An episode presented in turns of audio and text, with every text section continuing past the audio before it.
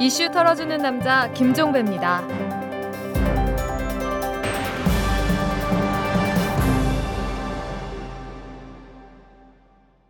2월 14일 목요일에 보내드리는 이탈남입니다. 이 이동읍 헌법재판소장 후보자가 결국 사퇴했습니다. 지명된 지 41일 만에 낙마를 한 겁니다. 이동읍 후보자는 단 두 문장으로 구성된 보도 자료를 통해서 국정의 원활한 운영을 위해서 사퇴한다 이렇게 밝혔는데요. 이런 걸 두고 사필 규정이라고 하는 거겠죠. 이 수를 헤아리기도 어려운 각종 비위 의혹이 쏟아진 마당에 버티기로 일관했던 지난 날들이 구차한 감까지 있었으니까요. 자, 아무튼 이번 일을 계기로 큰 꿈을 꾸는 사람들, 나아가 사회 전체가 도덕 지수를 조금이라도 끌어올렸으면 합니다. 자, 털기전 뉴스로 넘어갑니다. 김병관 국방장관 후보자의 아들이 부동산을 편법으로 증여받은 사실이 확인이 됐습니다. 한겨레가 취재한 결과인데요. 이 김병관 후보자가 육군 중령으로 복무 중이던 1986년에 부인 배모 씨와 장남이 경북 예천군 용문면의 임야 21만여 제곱미터를 구입을 했는데요. 부인 배 씨와 장남은 이 땅의 지분을 절반씩 나눠서 구입을 했다고 등기를 했습니다. 헌데 당시 김 후보자의 이 장남 나이가 몇이었냐? 8살이었다고 합니다. 이 땅의 지분 절반이 아들 명의인데도 김병관 후보자는 고위 공직자 재산 신고 때 이런 사실을 또 숨기기도 했다고 합니다. 탈세, 편법 증여, 위장 전입, 논문 표절 등등 정말 지긋지긋합니다. 내곡동 사저부지 매입 의혹 사건으로 기소된 청와대 관계자들에게 법원이 유죄를 선고했습니다. 서울중앙지법 형사 29부는 이광범 특검팀이 기소한 김인종 전 청와대 경호처장과 김태환 경호처 특별보좌관에게 각각 징역 1년 6월에 집행유예 3년을 선고를 했습니다. 이명박 대통령이 아들 시영씨 명의로 사저부지를 매입하는 과정에서 경호처가 매입 대금 일부를 대신 부담해서 국가에 손해를 끼친 점 이걸 인정을 한 겁니다. 이명박 대통령은 뭐라고 할까요? 서울중앙지검이 공정거래위원회 고발 사건의 전담 부서를 신설하는 방안을 논의하고 있다고 합니다. 경제 민주화를 강조하는 새 정부가 출범하면 공정거래위원회의 대기업 고발 건수가 급증할 것으로 예상되기 때문이라고 하는데 신설되는 부서의 수사 대상은 대기업의 계열사 부당 지원과 총수의 관련성 등이 될 것이다. 이런 전망이 나오고 있다고 합니다. 그런데 선거 때 이야기가 집권 이후에 계속 유지가 된다는 전제가 필요한 거겠죠. 지금까지 털기전 뉴스였습니다. 재벌과 모피아의 함정에서 탈출하라. 종횡무진 한국 경제. 재벌 개혁에 앞장서온 김상조 교수. 그가 한국 경제에 던지는 여덟 가지 질문. 우리가 몰랐던 한국 경제의 진실을 파헤칩니다. 더 이상 경제 권력자들의 눈속임에 속지 마세요. 종횡무진 한국 경제. 오마이뉴스가 만드는 책 오마이북. 북한이 3차 핵실험을 한 다음 날인 어제 박근혜 당선자가 외교 안보 라인을 중심으로 한 일부 장관 후보자를 지명했습니다. 외교 장관에는 윤병세 전 청와대 통일 외교안보 수석을 그리고 국방장관엔 김병관 전 한미연합사 부사령관을 지명을 했는데요. 여기에 이미 지명된 김장수 청와대 국가안보실장까지 추가하면 박근혜 정부의 외교 안보 라인은 얼추 진용을 갖춘 셈입니다. 자, 이런 진영이 당장 불거진 북핵 문제를 어떻게 풀 수 있을까요? 이 나아가서 대북 관계를 어떻게 전개해 나갈까요? 자, 오늘은 이 문제를 털어보도록 하겠습니다. 노무현 정부 때 통일부 장관을 지내신 정동영 전 의원을 전화로 연결합니다. 안녕하세요. 네, 안녕하세요. 네네. 김종배 선생님. 네. 그 공교롭게도요. 김장수 네. 그 안보실장, 윤병세 외교부 장관 지명자, 그다음에 김병관 국방장관 지명자 모두 참여정부 말기에 외교 안보 라인 수뇌부를 구성했던 사람들 아닙니까? 그러네요. 뭐 수뇌부라기보다는 되게 이제 그 차관급 네. 실무 예. 책임자 그렇죠. 분들이었는데요. 예. 이거 이 현상을 어떻게 해석을 해야 될까요? 역시 이제 그 어, 공통점이 관료 출신들을 이제 중용한 건데요. 예. 어, 그러다 보니까 어, 이렇게도 말할 수 있겠네요. 참여정부 때 에, 말하자면 사람을 능력 있는 사람을 어, 잘 발탁해서 차관까지 썼다. 아, 참여정부 때? 이제 예. 이렇게 얘기할 수 있지 않을까요? 아 그래요. 그런데 문제 물론 참여정부 때 중요한 직책을 수행을 했다고 해서 그 사람 한 사람 한 사람이 전부 다 이래서 이제 당시 참여정부의 국정 방향 기조에 전적으로 동의했다 이렇게 볼 수는 없는 문제 아니겠습니까? 결국은 이 한 사람 한 사람의 성향 그다음에 그 인식 이런 것들이 중요할 것 같은데 지금 거명됐던 세 사람의 성향 어떻게 평가를 하십니까 의원님께서는? 그 어떤 관료라는 건 어떤 정부가 들어서더라도 네. 그 정부에 충성하는 거지요. 어, 어. 그 정- 특히 이 대통령의 예. 에, 국방장관 같은 경우는 일단 어, 문민 통수 네. 권자로서의 대통령의 철학과 음. 의지를 뒷받침하는 것이기 때문에 네. 에, 개인적인 어떤 성향과 네. 어, 이거 부차적인 문제라고 볼 수 있겠죠. 결국은 중요한 문제는 박근혜 당선자의 마인드다 이렇게 보시는 겁니까? 그렇죠. 대통령의 그 개념과 네.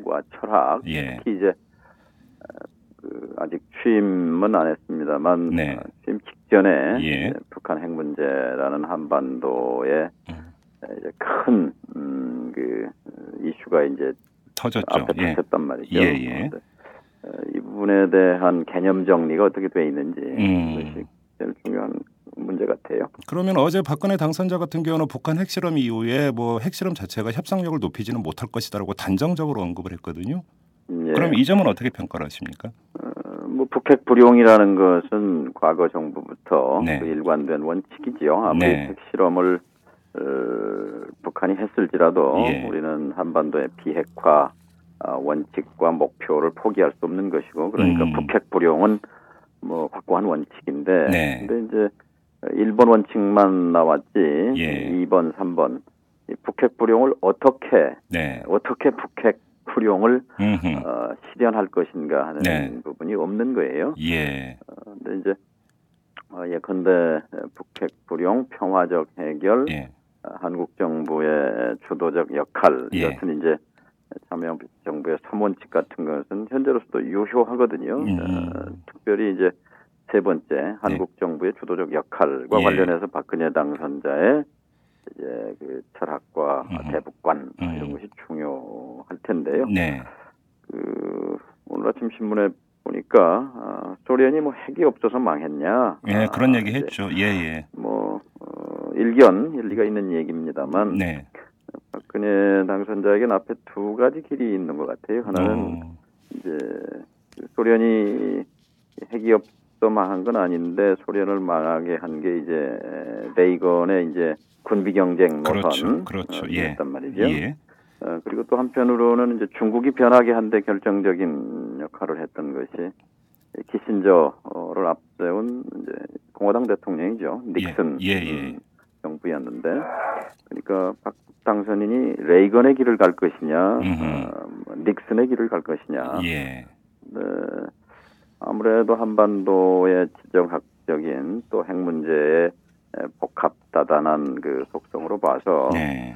이것을 제재 압박, 아, 이제 레이건 방식이죠. 예. 어, 이런 식으로 가는 것이 음. 이, 별무 소용이다 하는 것이 지난 5년 동안 증명된 거거든요. 네네. 또 어, 부시 정부 어, 기간 동안에 8년 동안 내내 뭐 압박한 거나 마찬가지죠. 네. 또 뭐 증명이 됐기 때문에 음. 에, 조금 우려되는 점이 있어요. 음. 그러니까 어, 어쨌든 지금 어, 관료 출신들을 이제 그 외교 안보 라인에 이렇게 쭉 포석을 하고 네. 어, 본인은 일단 그 억지력을 강조하고 음.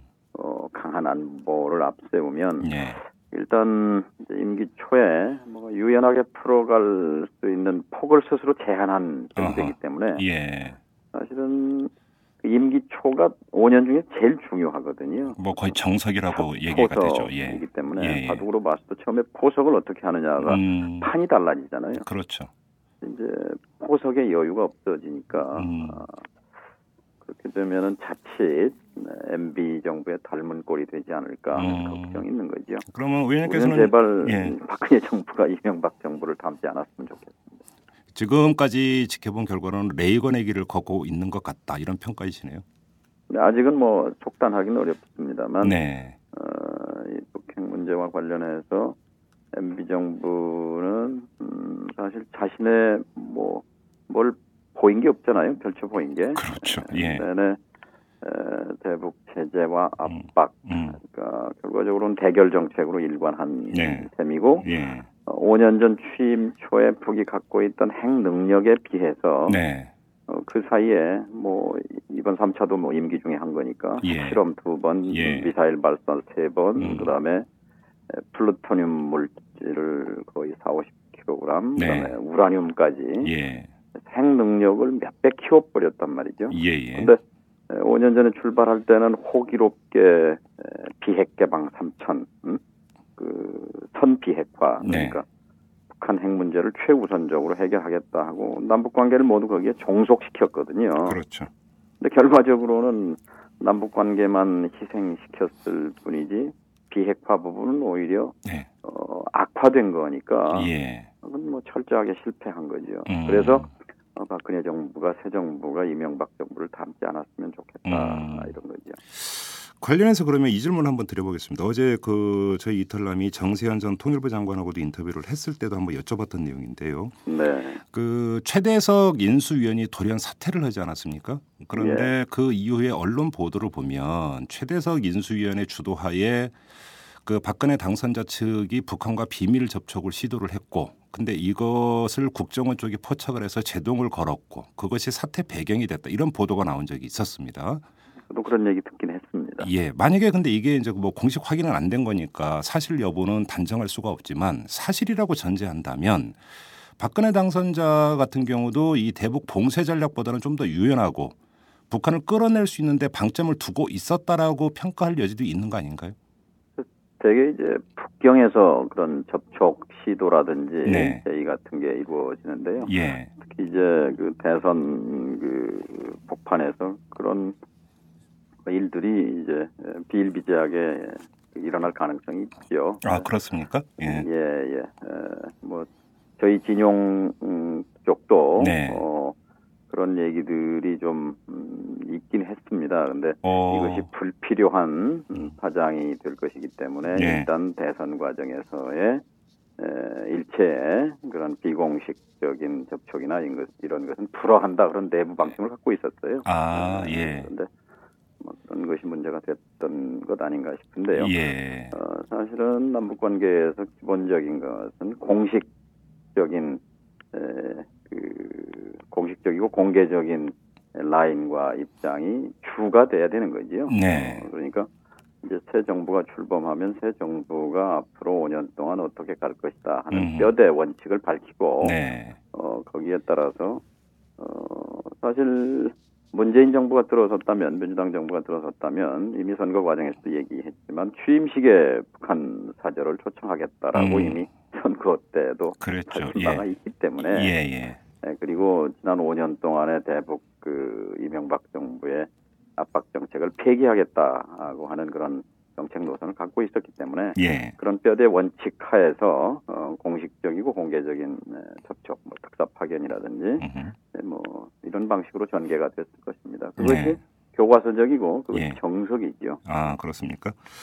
자 앞서서 그 의원님께서는 참여정부 때의 대북 정책 3원칙을 언급을 하면서 우리 정부의 주도적 예. 역할 이걸 강조를 하셨습니다. 그런데 지금 북한 전문가들은 어떤 진단을 하냐면 요번에 불거진 북한 핵 문제로만 한정해서 이야기를 할 경우에 우리 정부가 할 수 있는 역할은 극히 제한적이다. 결국은 키는 미국이 쥐고 있다. 이렇게 이제 이야기를 하는데 그럼에도 네. 불구하고 우리 정부 내지 우리 대통령이 할 수 있는 역할이 상당히 크다고 보시는 겁니까? 아, 그렇죠. 어, 예. 북핵 문제는 어, 북한 문제에 비하면 부분입니다. 그렇죠. 그러니까 예, 예. 이 북한 문제와 북핵 문제로 나누어 볼수 있는데요. 네, 네. 답은 나와 있는 거예요. 예. 북한 문제는 우리의 희망 사항이기도 하고 또 어, 북한 입장으로 봐서도 유일한 선택지가 베트남처럼 가는 겁니다. 베트남 음, 모델. 네, 네. 그리고 북핵 문제는 해법이 이 한반도 냉전 청산이거든요. 그렇죠. 그러니까 그건 다른 말로 하면 이제 평화 체제로 가는 네, 것인데요. 네, 네. 답은 나와 있는데 이것을 어떻게 구현할 것인가 하는 아, 건데요. 예. 어, 근데 우리가 생각하는 것보다 사실 미국 사람들이 북한을 잘 모릅니다. 어, 그래요? 북한이 우리가 생각하는 것보다 미국을 잘 모르거든요. 오, 음, 예.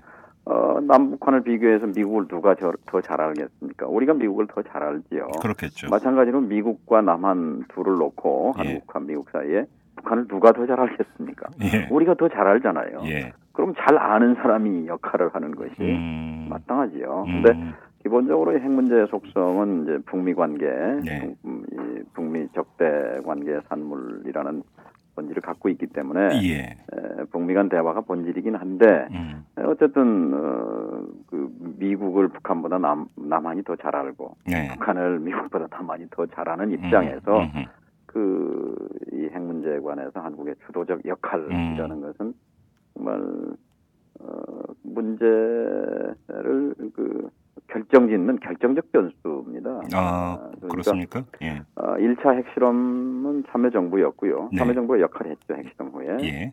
2차 핵실험은 MB, 그렇죠. 이명박 정부였습니다. 예. 역할이 없었죠. 예. 3차 핵실험은 이제, 이제 박근혜 정부가 맡게 되는데 음. 어쨌든 1차 핵실험 이후는 4개월 뒤에 2007년 2.13 합의로 귀결됩니다. 예. 2.13 합의라는 것은 이제 현재도 앞, 앞으로도 아마 이것이 계속 그 중요한 그 음. 합의 틀이 될 텐데요. 예. 어, 뭐냐면 9.19로 돌아가자는 거죠. 네네. 숫자가 많이 나와서 좀 복잡합니다만 예. 9.19는 2005년, 2005년도 그렇죠. 예. 어, 9월 19일 베이징에서 어, 북한이 핵을 포기하겠다 이렇게 음. 선언한 음. 9.19 합의인 예. 것이고 예. 예.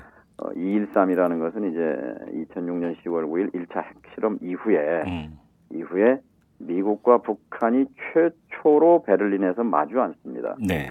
어, 부시 정부는 이제 부시 대통령은 8년 동안 대통령을 하는데요. 예. 8년 중에 6년을 북을 어, 악이라고 불렀습니다. 악의 축이잖아요. 그랬죠. 악의 축. 그랬죠. 예. 그리고 저긴 에, 제거 대상이고 예. 어, 이른바 regime change 그리고 어, 군사 공격의 선택지가 아직 테이블 위에 있다 음. 아, 이렇게 늘 어, 위협적 언사를 6년 내내 썼거든요. 네. 그 연장선에서 이제 맞대응 강대 강으로 맞대응한 게 북의 미사일 발사 핵실험이었어요. 예. 그래서 결국 대통령 임기 8년 중에 6년을 북을 협상 상대로 인정하지 않다가 음. 결국 마지막에 2년 남겨놓고 2007년 2월 13일 베를린에서 1대1로 최초로 마주 앉은 겁니다. 네.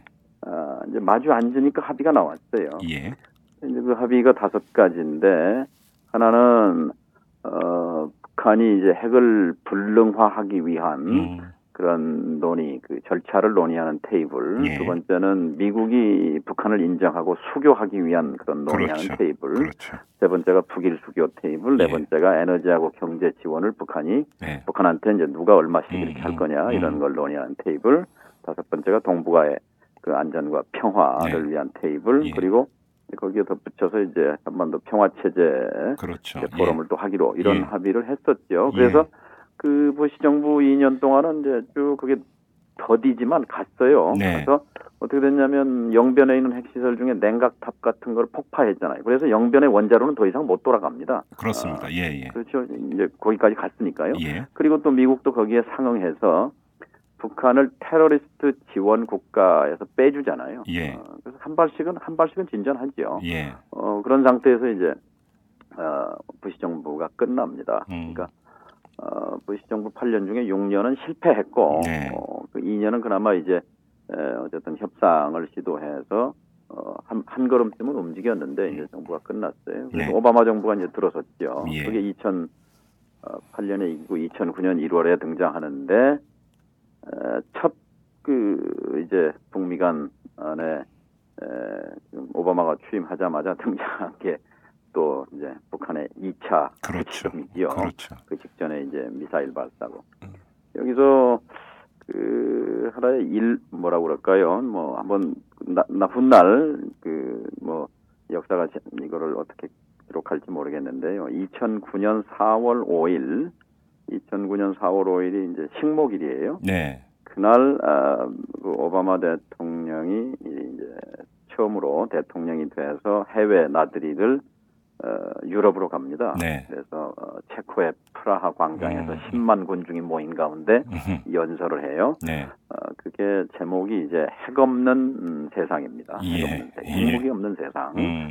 그런데 에, 오바마 어, 대통령이 콜롬비아 대학 4학년 때 네. 그 발표했던 그 논문 어, 제목이 이제 그 뉴욕 타임즈에 실렸는데 그게 핵 없는 세상 이라는 그런 내용이었어요. 아, 그랬나요? 그러니까 예, 22살짜리 청년 오바마가 가슴 속에 품었던 이상을 핵무기 없는 세상에 대한 이상을 26년 지난 뒤에 48살에 에, 그 미국 대통령이 음. 돼가지고 이제 첫 예. 음, 해외 순방에서 어 핵, 핵무기 없는 세계 연설을 한단 말이죠. 네. 근데 그 연설 어, 몇 시간 전에 네. 그날 새벽에 에, 북한이 광명성 2호 음, 어, 어, 로켓을 발사합니다. 네. 아, 그래서 자고 있는데 깨웠다는 거 아니에요, 오바마 예. 아, 대통령이 호텔에서 자고 있는데 예. 그래서 이제 보고를 받은 거죠. 그래서 분노했죠. 음. 그래서 연설문을 바꿉니다. 어, 그핵 없는 세상 연설문 중간에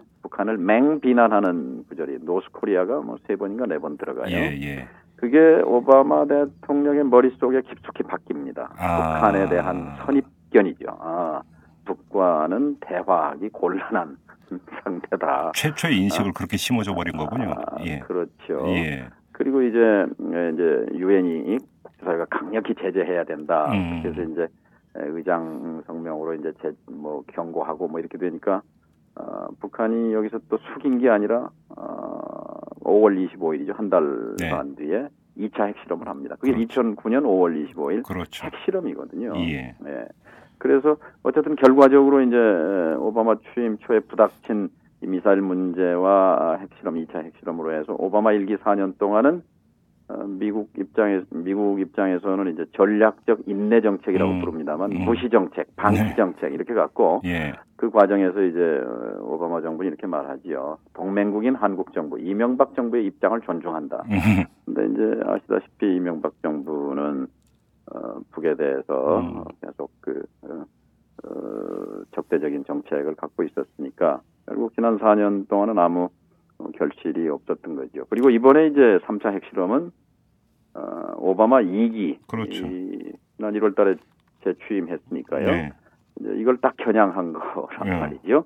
지난 12월 달에 에, 그 은하 3호 네. 로켓 발사. 이번에는 로켓이 이제 성공했죠. 지금 위성 그렇죠. 어, 이제 상공을 우주 공간을 돌고 있는데 그리고 이제 에, 2월 12일 엊그제 음. 3차 핵실험. 그러면 이제 자동적으로 이제 유엔 그 어, 제재 음. 지난번에 로켓 발사 때 했던 제재결의 2087호에 들어있는 이 방아쇠 조항이라는 게 있죠. 예. 자동으로 이제 제재 음. 저희가 또 추가되는 거죠. 금융 제재와 이제 해상 어, 검색 같은 것이 강화되는 제재인데요. 예. 속으로선 참 뭐 고통스러운 부분이지만 또 고분고분할 게 아니라 뭐 이제 여러 가지 말로라도 위협적으로 또 한반도의 긴장을 고조시킬 거예요. 어, 이제 제가 쭉 이런 배경 설명을 드린 것은 바로 이런 상황 속에서 취임하게 되는 새 대통령 박근혜 에, 당선인이 과연 이 문제에 이 문제를 어떻게 파악하고 있고. 또 이 문제를 어떻게 끌고 가려고 하는 음, 그 인식을 음. 그런 개념을 머릿속에 그림을 갖고 있느냐 없느냐 예. 어, 저는 갖고 있기를 바랍니다. 그- 그 얘기는 좀 그 얘기는 좀 맨 나중에 제가 다시 한번 여쭤보도록 지금 예. 오바마의 어떤 이 북한 내지 북핵 문제에 대한 인식을 엿볼 수 있는 지금 그 말씀을 해 주셨어요. 호텔방에서 자고 있다가 깨워서 일어났더니 로켓을 발사했다더라. 그래서 오바마는 분노를 했다.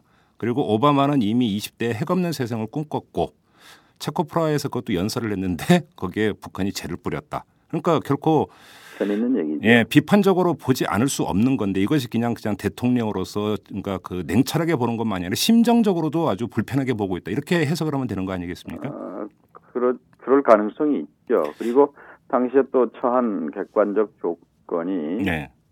이제 국내적으로는 이제 월가의 붕괴, 음, 금융 위기, 그렇죠. 그렇죠. 경제 위기 속에 등장했기 때문에 국내 문제가 어, 발등에 불이고 네.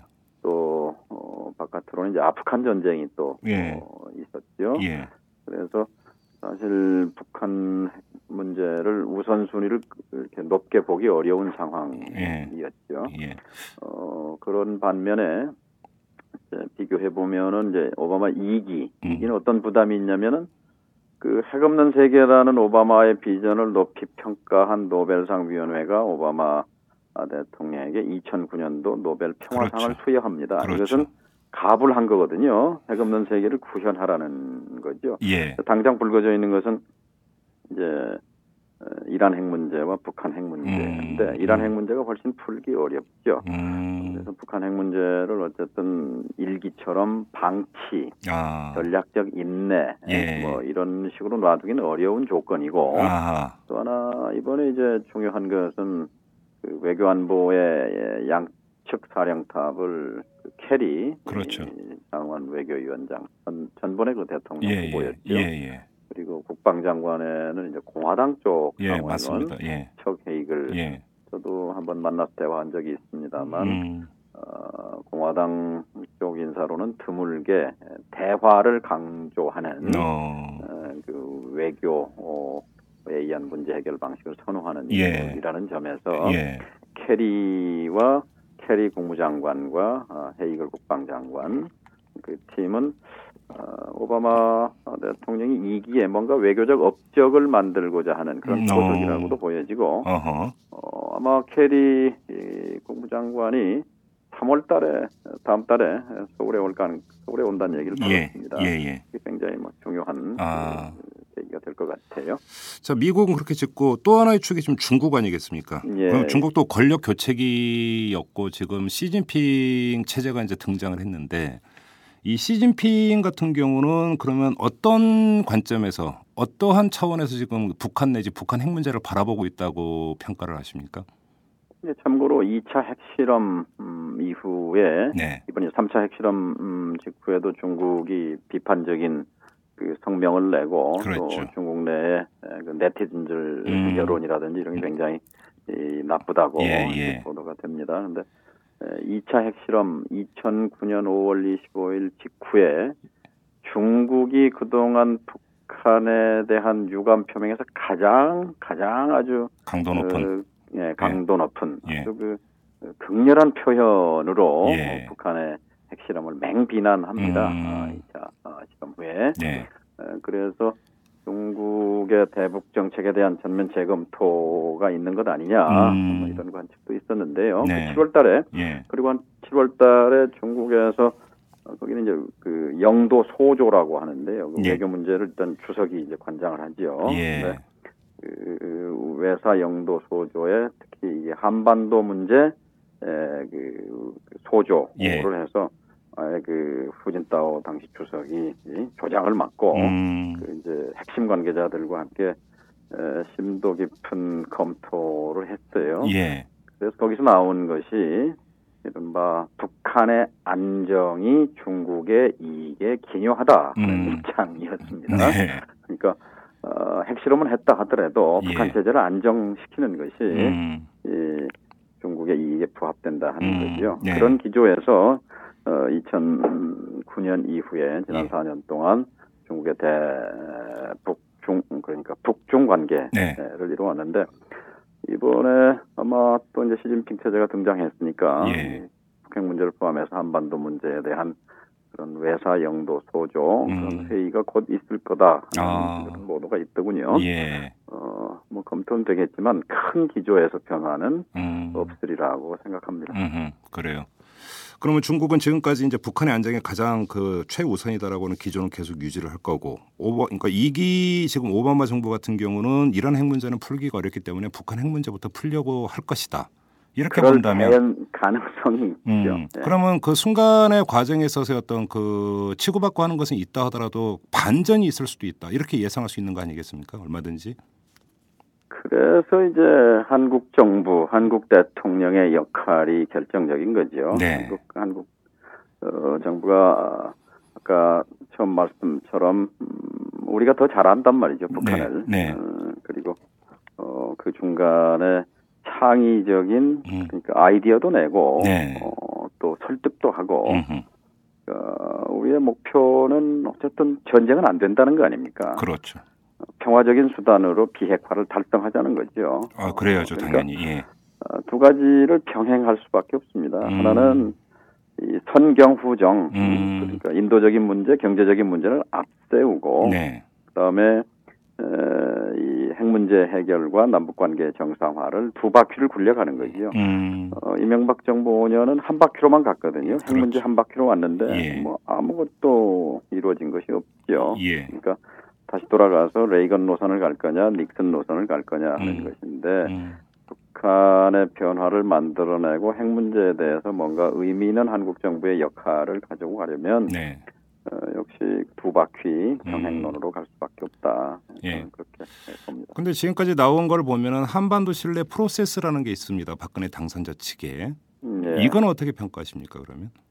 글쎄 이제 뭐 하나는 과거와 이명박 정부와 달리 새롭게 해보겠자 해보겠다 음. 뭐 이제 이런 거죠. 예. 그다음 두 번째는 어뭐 쌍방이 남북이 그동안 신뢰가 무너져 있으니까 예. 서로 예. 어, 하나씩 뭐 주고 받으면서 음. 이렇게 신뢰를 쌓아가자 하는 그런 걸로 이해를 합니다. 지금 강론은 아직 못 봤어요. 그 신뢰. 근데 이게 강론. 이명 이명박 정부 때의 비핵 개방 3천하고 예. 박근혜 당선자의 그 한반도 신뢰 프로세스에서 그 뚜렷하게 그 포착되는 차이점이 있습니까? 남북 대화를 하겠다고 했죠. 아, 그 점이 다른 겁니까? 하겠다고. 예. 예. 예. 에, 이명박 정부는 핵 문제 진전이 없으면 남북 대화는 별 의미가 없다. 뭐 그렇죠. 예. 거였고요. 예. 그, 그런 차이죠. 어, 그 정도의 차이다. 그러면 그러니까 상황이 어떻게 흘러가든 내지 상황이 악화될수록 대화가 더 기묘한 건데 그럼 박근혜 그러니까 그 정부가 출범한 후에 이 상황을 타개하기 위해서라는 명분을 내세워서라도 북한과 대화를 시도할 가능성은 배제할 수가 없는 거네요. 충분히 있을 수 있는 대화는 이제 새 정부니까 예. 대화는 하겠죠. 예. 그런데 그 환경이 북이 좀 기다려줬으면 저는 북으로서도 이게 시행착오라고 생각합니다. 아, 어떤 점에서요? 예. 어, 본인들을 이제 그 좀 어떻게 보면 음, 좀 시간을 당기겠다 뭐 이런 계산이 있었지 않았을까 음, 싶은데요. 음. 오바마 이기가 출범했고 음. 나름대로 꿰뚫어 보는 거죠. 네. 어, 그 이기가 출범했고 음. 오바마 정부가 이제는 음, 대화로 나오지 않을 수 없을 것이다 네. 하는 걸 겨냥했다고는 봅니다만 예. 그러나 미국은 사실은 여론이 움직이는 나라거든요. 그렇죠, 미사일 그렇죠. 쏘고 핵 실험하고 이러면 여론이 나빠집니다. 그렇죠. 아, 그렇기 때문에 여론이 나빠지면 의회가 우선 음, 북에 대한 그 시각 같은 게 나빠지고 그렇죠. 어, 여론이 나빠지고 음. 그렇게 되면 행정부, 국무장관, 국무부든 뭐 어, 백악관이든 음. 움직이기가 행동이 제한되는 거거든요. 네. 어, 그러니까 사실은 좀 진득이 예. 좀 기다려서 어. 여기 박근혜 정부가 새로 등장하고 음. 그다음에 오바마 2기 이제 예, 외교안보 어, 라인업이 의회 청문회도 거쳐서 되게 일기에 대한 정책 예, 그 정책 검토 재검토 이런 네. 것도 마치고 음. 이런 시점을 좀 기다렸어야 한다 이렇게 아. 봅니다만 예. 그래서 상황을 북한 스스로 굉장히 입지를 좁혔다고 봐요. 그리고 어허. 어, 당장 그 제재하면 고통스럽잖아요. 그렇죠. 어, 그래서 어, 사실은 북이 얻는 것은 고립과 음. 궁핍과 음흠. 소외 뭐 이런 거 아니겠습니까? 예. 그러니까 얻는 게 없어요. 물론 이제 내부적으로는 음. 뭐 어, 김정은 체제를 그 공고화하는 그런 음. 국내 정치적 목적은 뭐 달성할지 모르지만 네. 바깥의 환경은 악화되는 거지요. 그러나 어, 환경이 악화됐다 하더라도 예. 어, 결국 여기서 이제 그 가장 근본적인 질문인데요. 예. 이것이 누구의 문제냐 하는 겁니다. 음. 누구의 문제냐. 음. 어? 과연 이것이 미국의 문제냐, 음. 중국의 문제냐. 네. 뭐 아무리 부인해도 이것은 남과 북의 문제입니다. 음. 어, 그 우리의 문제예요. 네. 이제 그렇다면 누가 풀어야 하느냐, 해결해야 하느냐. 그것도 역시 마찬가지로. 어, 그래서 우리가 창의적이고 주도적인 노력을 해야 하는 거죠. 어. 뭐 당위입니다만. 근데 이 점은 어떻게 보십니까? 이- 그 MB 정부에서 그 비핵 개방 3천이라는 것도 있었지만 한때 잠깐 대북 정책에서 변경을 가하려고 했던 시도가 있었던 걸로 제가 알고 있습니다. 그게 바로 박광자 씨 피격 사건이 있기 직전에 예. 이명박 대통령이 이제 국회 연설을 하면서 조금은 유연한 모습을 보이려고 했던 걸로 제가 기억을 하는데 이때 박광자 씨 피격 사건이 나면서 보수 세력의 여론이 극히 안 좋아졌고 그래서 오히려 대북 강경책을 더 강화시켰다 이런 평가가 많았는데 여기에 기초해서 본다면 박근혜 당선자의 마인드도 중요하지만 박근혜 당선자를 둘러싸고 있는 보수 세력의 여론이 어떻게 흘러가느냐 이거 박근혜 당선자가 이걸 돌파할 수 있느냐 이것도 문제가 되는 것 아니겠습니까? 네, 뭐 말씀 뭐 어, 일리가 있고요. 예. 반대로 어, 어, 훨씬 박근혜 대통령은 어, 입장이 편하지요. 오히려 왜냐하면 예. 그 닉슨이 과감한 음, 이 저, 미중 수교에 나섰을 때 네. 에, 보수 세력들이 닉슨을 의심하지 않았거든요. 음흠. 그렇지 않습니까? 네. 마찬가지로 박근혜 정부가 과감한 대북 정책을 편다고 해서 보수 음. 세력이 박근혜 정부를 의심하지는 않거든요. 종북이란 말은 못 하겠죠. 예. 예. 그런 점에서 예, 예. 오히려 어, 뭐 강점이 있는 거죠. 어. 아까 박광자 씨 사건 말씀하셨는데 예. 2008년 7월인가 그렇죠. 예, 그렇습니다. 예. 불운했어요. 그 그러니까 어, 이명박 정부가 그러니까 운이 없었던 거기도 해요. 네. 하지만 그 시점에 그런 사건이 발생해서 그러니까요. 예. 됐고, 근데 또 한편으로는 또 의도가 좋지는 않았어요. 예를 들면 네.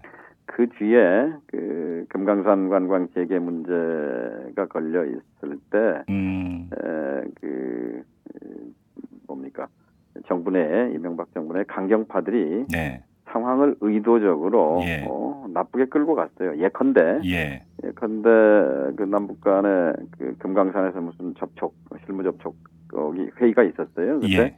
북이 아 그러면 우리가 그 서면으로 음. 서면으로 어, 남쪽의 요구를 금강산 관광 재개에 필요한 뭐 신, 신원 신변 안정 관광객들의 이런 부분에 대해서 제안을 제시를 했거든요. 아, 예. 예, 맞습니다. 네, 기억납니다. 이런, 이런 예. 거를 가령 뭐 은폐하고 예. 어? 아, 북이 이, 말하자면 남쪽에서는 북이 이것을 서면으로 뭐, 뭐 보장해야 한다 음흠. 하는 주장을 계속했는데 사실은 북이 이- 이제 북은 금강산 재개에 적극적이었던 반면에 네. 남쪽은 어떻게든 이걸 어, 그 피하려고 하는 그런. 소극적 자세 음흠. 같은 것, 또 국민을 기만한 것 같은 거 네. 이런 것들은 의도가 나빴다고 볼 수 있죠. 아, 그러면 지금 강경파 말씀을 하셨으니까 다시 돌아가서 제가 이 점을 한번 여쭤보겠습니다. 아까 최대석 인수위원 건을 뭔가 제가 질문을 드리지 않았습니까? 예. 그런데 최대석 인수위원이 돌연 사퇴한 배경이 만약에 아까 그 제가 여쭤봤던 그거라고 전제를 해 놓으면 박근혜 당선자 측에서 지금 강경파가 득세하고 있다. 이렇게 볼 수 있는 여지도 있는 거 아닙니까? 너무 섣부른 겁니까, 이거는? 그 내부 사정은 잘 모르겠어요. 뭐 아는 사람이 아는 사람이 별로 없 어요. 그러니까요. 워낙 깜깜이 인수이기 때문에.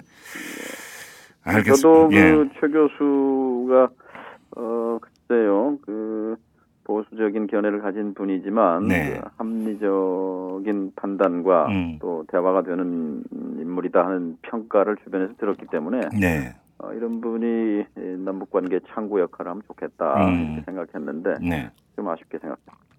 어, 얘기 나왔으니까 어제 그 외교안보 장관들은 지명이 됐는데 통일부 장관이 쏙 빠졌습니다. 뭐 배경을 지금 지금 그뭐 지금 역시 깜깜이 인수이기 때문에 여쭤보는 것 자체가 우문일 수는 있겠으나 예. 이게 뭔가 좀 그 이가 하나 빠진 상황 아니겠습니까? 그러니까 어, 뭐 국방장관이나 외교부 장관을 예. 임명하기가 상대적으로 쉬웠겠지만 예. 통일부 장관은 남북 관계를 어떻게 가지고 갈, 갖고 갈 것인가는 당선인의 머릿속 그림과 그렇죠. 이것을 집행해줄 실행해줄 사람이기 때문에 네, 그렇죠. 그러니까 그 머릿속이 아직 정리가 안 됐든지. 아니면 정리됐는데 예. 그것에 적합한 인물이 나타나지 않았든지 음흠. 둘중 하나가 아닐까 싶네요. 알겠습니다. 저 이제 인터뷰를 마무리해야 될 것 같은데요. 이제 그 네. 의원님께서는 계속 일관되게 박근혜 당선자의 의지와 역할이 가장 중요하다고 지금 강조를 하셨습니다. 자 네. 그러면 이 질문을 마지막으로 드리겠습니다. 북한 핵 문제가 지금 불거진 상황이기 때문에 여기에만 한정을 해서 박근혜 당선자가 이 문제를 풀기 위해서 가장 먼저 지금 취해야 되는 행동이 어떤 거라고 보십니까? 폭넓게 들어야 합니다. 네, 듣는 폭넓게. 겁니까? 예. 그러니까 어, 그저께 얼마 전에도 왔죠. 그 미국에서도 어, 전에 그 페리 네, 네, 장관이라든지 네, 네. 그 핵문제 전문가라든지 음흠. 이런 사람들하고 좀 저, 깊이 있게 토론도 하고요. 네. 또 어쨌든 민주정부 10년 동안 북한과 협상을 하고 음. 어, 또 9.19 공동성명 또 어, 저 남북 관계를 폭넓게 담당했던 전문가나 학자들이 많이 있습니다. 네. 그래서 이거를 보수, 진보, 중도 가리지 말고 예. 어, 폭넓게 음. 에, 좀 의견을 듣는 것이 아하. 늘 어, 그, 그렇게 얘기하지 않습니까? 뭐 48% 지지하는 네, 네, 야당 네. 후보를 지지한 네. 국민들의 의견도 존, 존중하겠다고 네. 했으니까 예. 그거에서부터 출발해야 한다고 생각합니다. 알겠습니다. 또 소통이네요, 결국은. 네, 의원님께서 지금 이제 그 보수, 진보, 중도를 가리지 말고 경청을 하라 이렇게 주문을 하셨는데 뭐 그건 어찌 네. 보면 그 기초적인 부분인 것 같고요. 좀 더 구체적으로 박근혜 당선자가 정부 출범 이후에 취할 수 있는 조치라고 한다면 어떤 게 있을 수가 있을까요? 쉽게 말씀드렸습니다만 사실 이제 에, 북쪽의 핵실험은 어, 남쪽에서 햇볕 정책을 펴든 압박 정책을 펴든 남쪽의 정책과 상관없이 그랬죠. 핵실험을 한 거거든요. 그렇습니다. 1차는 참여정부, 2차는 이명박 정부, 예, 예. 3차는 박근혜 정부 예, 앞두고 예. 그러면 이제 이 남쪽의 대북 정책이 문제가 아니라 북한의 핵실험은 뭔가 구조적 문제가 있는 거지요. 북은 그렇- 나름대로 계산을 한 거거든요. 그렇죠, 무슨 그렇죠. 계산이냐면 예, 지금 북으로서는 1950년 한국 전쟁 이후에 미국과 북한이 적입니다. 원수지요. 네, 그렇죠. 근데 이 미국과 북한의 이 적대 관계를 해소하지 않고는 자신들의 생존 보장, 경제 발전이 불가능하다 이런 네. 판단을 하고 있는 것으로 보입니다. 예, 그리고 끊임없이 이제 주장해왔던 것이 이 10년 전이지요. 13년 전이네요. 2000년 10월에 네, 당시 이제 그 인민군 차수가 백악관에 들어가지요. 크린턴 아, 대통령 때. 조명록인가요? 예. 그렇죠. 예. 조명록 차수가 예. 들어가서 크린턴 대통령과 회담하고 거기서 2000년 10월 12일 조미 조선과 그렇죠. 북조선과 미국이 공동 커뮤니케라는 걸 냅니다. 예, 그게 예. 뭐냐면 한국 전쟁 이래 오래됐던 적대 관계를 넘어서서 이제 새로운 관계로 갑시다 하는 음. 합의였거든요. 예. 이것이 북이 갖고자 하는 겁니다. 음흠. 2000년. 예. 그러니까 어, 이 1차 핵실험 뒤에 2006년 10월 핵실험 뒤에 넉 달 뒤에 베를린에서 이제 1대1로 만나서 합의한 것도 음. 213 네. 이제 그때 그 핵심은 뭐였냐면 그 회담 그저 합의문에는 안 들어 있지만 그 회담 과정에서 북한 대표가 한 말이 있어요. 뭐냐면 이 남한과 미국은 오래된 친구다. 음. 반면에 북한은 미국의 새로운 친구가 되기를 희망한다. 이렇게 어. 말했어요. 예. 그러니까 이것이 자기들의 이제 본질이거든요. 음, 자, 음. 새로운 친구가 되면 우리가 핵실험을 할 이유가 없다라는 거죠. 예, 예, 예. 그러니까 본질은 북미 간의 적대 관계. 예. 이제 크게 말하면 이제 한반도 냉전이죠. 예, 전 예. 세계적으로 냉전이 끝난 지 20년 넘었는데 아직 한반도에서는 증오와 적대가 있단 말이죠. 음. 이 증오와 적대 핵심이 남북 간의 증오와 적대는 어, 그래도 6.15 공동선언과 그 뒤에 에, 어쨌든 민주정부 10년 동안 많이 이제 또 녹기도 했었지 않습니까? 예, 예. 다시 또 얼어붙기도 했지만 그러니까 근본적으로는 미국과 북한의 그런 증오 적대 관계를 해소하는데 네. 박근혜 당선인이 예.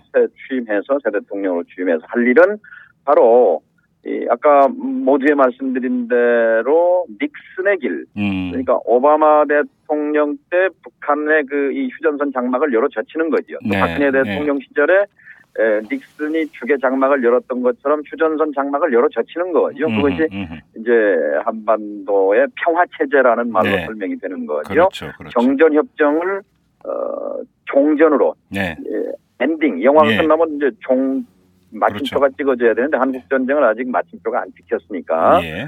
종전을 선언하고 미국, 중국, 남북한 네 명의 지도자 오바마, 시진핑, 박근혜, 김정은 지도자가 어, 판문점에 모여서 종전 선언을 하고 음흠, 음흠. 거기서 시작해서 정전 협정과 정전 체제로 들어가는 것 예. 이것이 북한 핵 문제의 총점 저 어, 문제 해법이다라고 음. 생각 보는 거지요. 그러니까 그런 어, 장면만 연출된다면 얼마나 좋겠습니까? 네, 박, 예. 박근혜 당선자가 음. 해야 할 것이 바로 이 그림에 동의하느냐라는. 아, 개념, 아. 개념과 그림이 머릿속에 있느냐 없느냐는 건데 음, 음. 북한 핵 문제는 남쪽이 어떤 정책을 취하든 북미 적대 관계가 해소되지 않으면 4차, 5차 계속 갈 수밖에 없습니다. 그리고 예, 예. 한반도는 역사에 계속 지진하로 남게 되는 것이 예. 이것이 본질이다. 이 말씀 드리고 싶네요. 알겠습니다. 자, 여기까지 하도록 하겠습니다. 고맙습니다. 네, 감사합니다. 네. 안녕하세요. 오마이뉴스 대표 오연호입니다. 오늘 방송 잘 들으셨나요? 오마이뉴스는 10만인 클럽 회원 여러분의 후원으로 이탈남을 제작하고 있습니다. 오마이TV의 대선 올레도 10만인 클럽 덕분이었습니다. 이탈남과 오마이TV 더 열심히 하겠습니다. 여러분이 제작자입니다. 월 만원의 참여 10만인 클럽 회원이 되어 주십시오. 오마이뉴스 첫 화면에서 직접 가입하시거나 02-733-5505 내선 274번으로 전화 주시면 담당 직원이 안내해 드립니다. 지금 7,500명입니다. 함께 해 주십시오. 감사합니다. 야, 뭐 하냐? 어, 기사 써. 네가 무슨 아, 기자도 아니면서 뭔 기사를 쓰냐? 나 오마이뉴스 시민 기자야. 수십만 명의 사람들이 내가 쓴 기사를 읽는다고. 오마이뉴스에 기사를 쓴다고? 어, 난 읽기만 했는데. 야, 그게 정말이야? 당신도 오마이뉴스 헤드라인 기사를 쓸 수 있습니다. 지금 바로 오마이뉴스 시민 기자로 등록하세요. 세상을 바꾸는 주인공이 될 수 있습니다. 오마이뉴스닷컴